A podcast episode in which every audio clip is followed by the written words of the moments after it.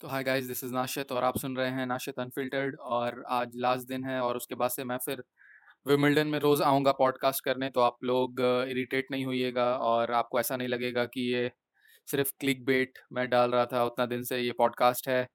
तो Roger Federer कल जीत गया, दसवां बार हाला जीत गया और एक तरीके से उसने एक वार्निंग भेज दी है नोवैक को और राफा को कि Roger in form and he is in town to win his ninth Wimbledon title.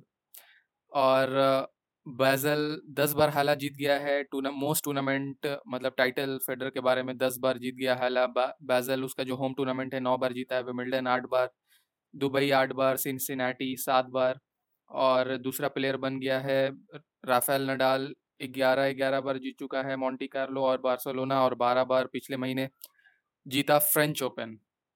तो काफ़ी अमेजिंग अब क्या बोला जाए, एकदम काफ़ी मज़ा आ रहा है और ये तो हालाँकि की बात हो गई और क्या बताएँ, मैच में फ़र्स्ट सेट थोड़ा कम्पटिटिव था जो टाई ब्रेक गया, जिसमें टाई ब्रेक में अपना प्लेइंग के तरीके से मतलब फॉर्म थोड़ा और अच्छा किया, थोड़ा लेवल और और बढ़ाया। रॉजर फेडरर ने टाई ब्रेक में और seven two two tie break जीत गया और उसके बाद से सेकंड सेट में तो गोफैन कुछ खेल नहीं पा रहा था तो सिक्स वन से रॉजर फेडरर जीत गया। आराम से एक घंटे बीस मिनट में मैच ख़त्म हो गया था तो काफ़ी लंबा वम्बा बहुत ज़्यादा मैच ऐसा नहीं किया, आराम से मैच जीत गया। और मेन बात हुई, पहला दो न्यूज़ मेरे दिमाग में है तो बता देते हैं। पहला मार्को बगदादिस जो ऑस्ट्रेलियन ओपन 2006 में पहुँचा था, रॉजर फेडर से हारा था फाइनल में, वो विमिल्डन में उसको वाइल्ड कार्ड मिला है और उसके बाद से वो संन्यास ले लेगा मतलब रिटायरमेंट ले लेगा।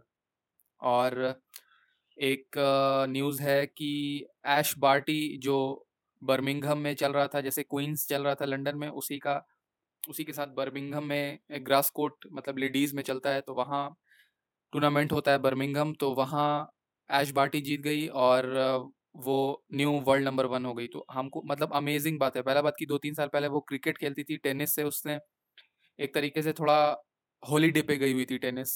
से मतलब बोल रही थी कि अभी टेनिस खेलने का मन नहीं कर रहा है। और देखिए दो साल बाद स्टार्ट किया डबल्स खेलने में क्योंकि उस, उसको स्टार्टिंग में मज़ा आ रहा था डबल्स में। उसके बाद सिंगल्स में आया और एक डेढ़ साल में वर्ल्ड नंबर वन। तो काफ़ी अमेजिंग काफ़ी ऑल राउंड उसका गेम है और ग्रास पर तो फ्रेंच ओपन कैसे जीत गई? और मतलब ऐसा नहीं है कि फ्रेंच ओपन उसका क्ले पर गेम ख़राब है लेकिन ग्रास कोर्ट तो उसके लिए और अच्छा उसके गेम के लिए और अच्छा है। तो मे बी हमको तो लग रहा है he is she is favourite for Wimbledon also तो बात हो गई, अब बात करते हैं लास्ट क्वींस के बारे में।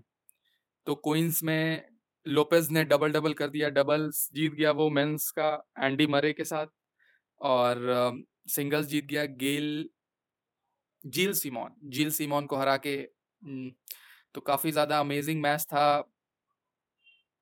फाइनल जो सिंगल वाला मैच था वो काफ़ी ज़्यादा अमेजिंग मैच था। थर्ड सेट तीन सेट गया जिसमें सेकंड सेट और थर्ड सेट दोनों टाई ब्रेक था। और जिल सीमोन का टूर्नामेंट में जितना भी मैचेस खेला है मतलब सेकेंड राउंड मैच था उसका केविन एंडरसन के साथ वो भी तीन सेट गया था और उसके बाद से क्वार्टर फाइनल भी था। आपको निकोलस महू के साथ वो भी आ, क्या बोलते हैं तीन सेट गया था उसके बाद मेडवर्डेव के साथ सेमीफाइनल था वो भी तीन सेट गया था तो मतलब उसके मिल्टन मेंटन तो उसके मेंटल एटीट्यूड ऐसा नहीं है कि वो इतना दिन से खेल रहा है तो वो बहुत ज़्यादा थक गया होगा, फिजिकली नहीं। मेंटली वो तीन सेट मैच जीतना और क्वींस जैसे मतलब एक तरीके से प्रेस्टिजियस जगह पे इतना ज़्यादा प्रेशर है और ऐसा भी नहीं है कि वो यंग, बहुत ज़्यादा यंग है कि he got nothing to lose तो वर्ल्ड टॉप फाइव में भी शायद आया है कभी और टॉप टेन में तो आया है, हमको याद है। और उस पर काफ़ी ज़्यादा प्रेशर था और उसने काफ़ी अच्छा मैच खेला, लेकिन फिलिपियानो लोपेज का दिन था तो 2017 में भी जीता था फिलिपियानो लोपेज 2018 में चिलिज जीता था क्वींस और फिर 2019 में फिलिपियानो लोपेज जीत गया। और जीतने के बाद उसके जो फ्यूचर वाइफ है, फ्रांस से जो बोलते हैं उसको तो उसने बोला कि, अब तो तुमको यकीन हो गया होगा कि मैं ठीक ठाक टेनिस प्लेयर हूँ।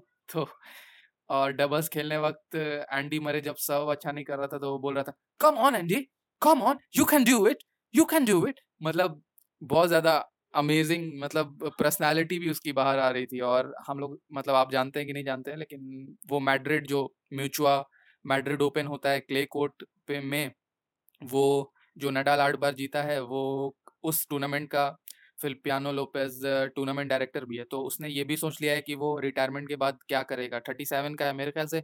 विमिल्डन में कुछ अच्छा परफॉर्म करेगा या I don't know maybe Mutua Open अगले साल जीत भी जाए टूर्नामेंट डायरेक्टर होते हुए भी तो इट्स इस तरह मतलब इसी तरीके के उसको सपना आ सपना आता होगा कि ये ऐसा हो जाएगा तो फिर संन्यास ले लेंगे। लेकिन फिजिकली काफ़ी फिट है और ऐसा नहीं है और लगातार तीन मैच खेला उसने कल मतलब सेमी फाइनल पूरा नहीं हो पाया था। उसके बाद से फिर सिंगल्स खेला, उसके बाद से डबल्स फाइनल भी खेला तो इट्स लाइक अमेजिंग ऐसा मतलब ऐसा नहीं लग रहा है जैसे रॉजर फेडरर और ये दोनों साथ के हैं, एक ही ईयर में मतलब बर्थ हुआ है, ऐसा नहीं है कि इन लोगों को फिज़िकली इन लोगों को मोटिवेशन और क्या बोलते हैं मतलब खेलने का मन होना चाहिए और चुनिंदा चुनिंदा जो जो जगह ये खेलना चाहते हैं, वहीं खेलना चाहिए, तब इन लोग का करियर और ज़्यादा लंबा जा सकता है। जैसे रॉजर फेडर विमिल्डन के बाद एक ही दो हार्ड कोर्ट खेलेगा, उसके बाद से यूएस ओपन तो फिर लेवर कप तो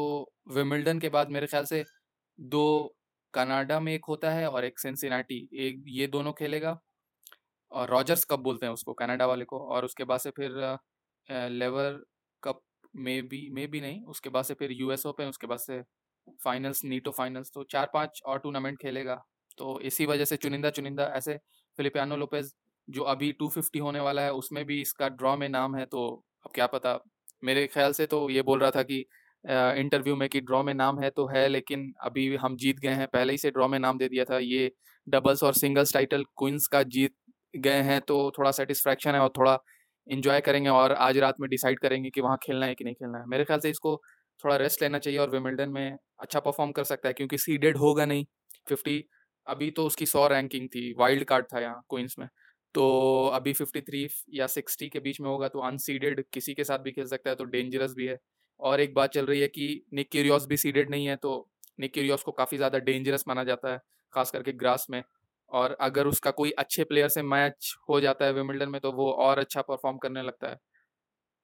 तो बस यही सब कहना था, आज काफ़ी ज़्यादा मतलब आज कहने के लिए नहीं है मेरे पास कुछ, लेकिन जो कहना था कह दिया। Thank you for watching thank you for listening अब मिलते हैं विमिल्टन में, और मैं कोशिश करूँगा कि यूट्यूब पे और किस, दूसरे तरीके की वीडियोस आई थिंक बाइक्स बहुत सारी बाइक्स हैं मेरे दिमाग में जिनके, जिनको अभी टेस्ट करना है। So thank you for watching thank you for listening and I will see you in the next video next podcast please take care be healthy